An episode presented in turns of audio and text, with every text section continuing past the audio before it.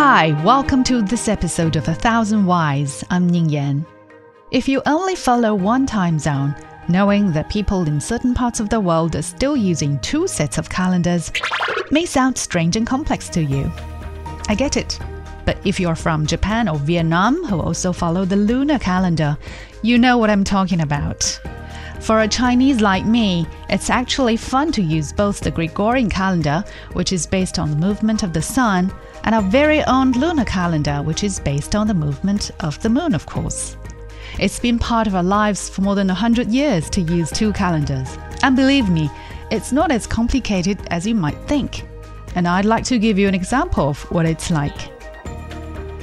It means each of us has two dates of birth one on the Gregorian calendar and the other on the lunar calendar.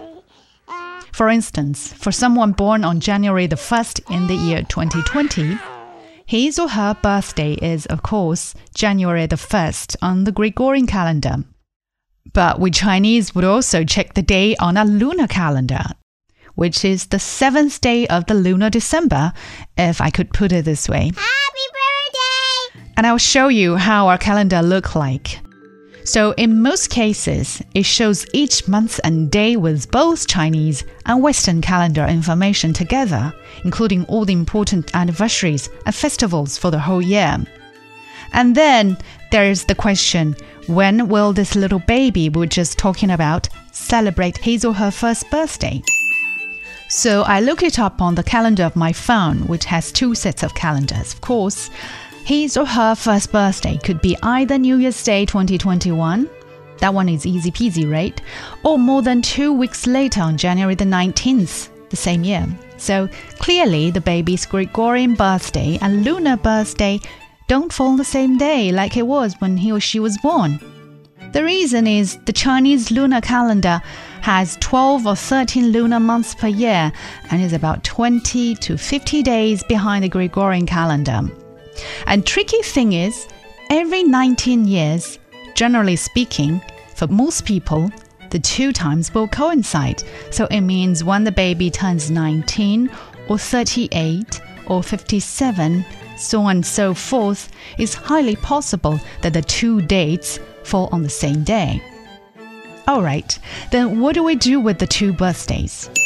I guess it's all up to the family to choose which one to celebrate or when the baby grows old enough to make that choice.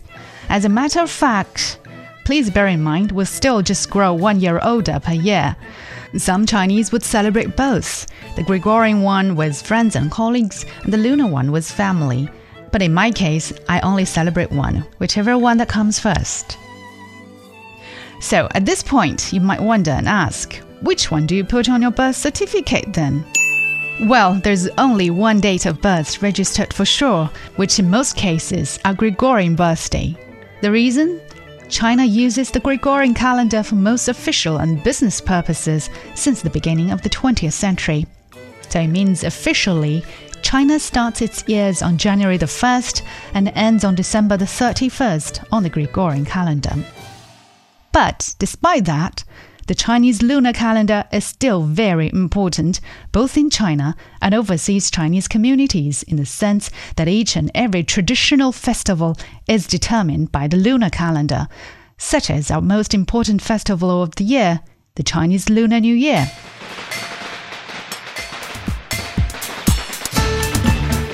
I knew from the time when I was a little child that we had two New Years to celebrate.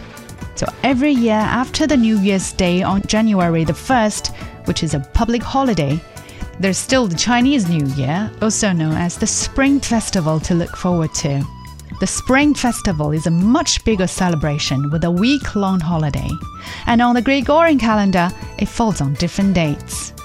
Well, this may seem a little complicated until you bear in mind some Christian festivals, such as Easter, are still synchronized to the moon and not the sun.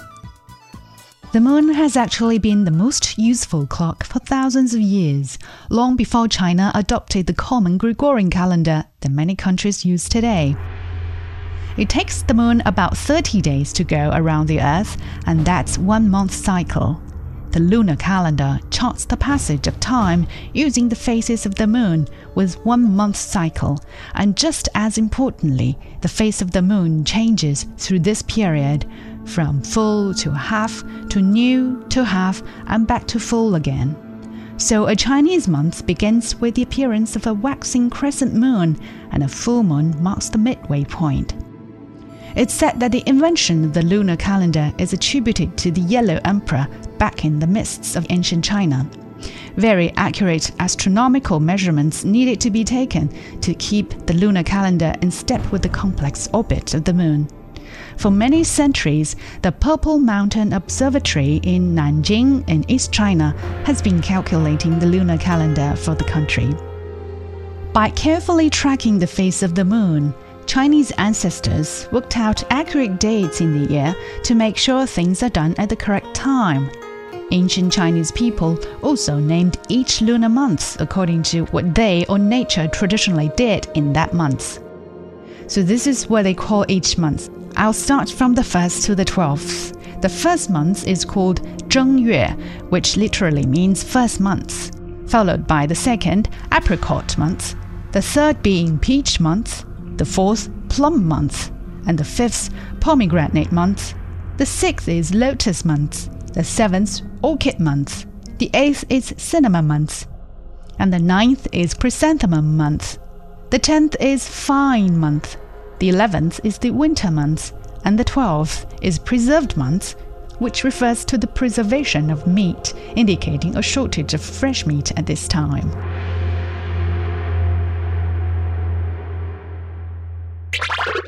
As you can see, the lunar calendar has helped Chinese people to better understand and recall the seasons, temperatures, and seasonal biological phenomena. The lunar calendar has also given rise to many yearly activities when seeds must be planted, grain harvested, fruit gathered, and sheep moved to upland. Farmers in many parts of the country still use the calendar to plan when to put seeds in the ground for optimal harvests. And based on dates that are considered lucky, couples plan their weddings, families choose when to relocate and when to build a house, business owners decide when to make a new investment, etc. Didn't know that the lunar calendar meant this much to the Chinese? Well, now you do. Thanks for listening to this episode of A Thousand Whys. I'm Ning Yan. Bye for now.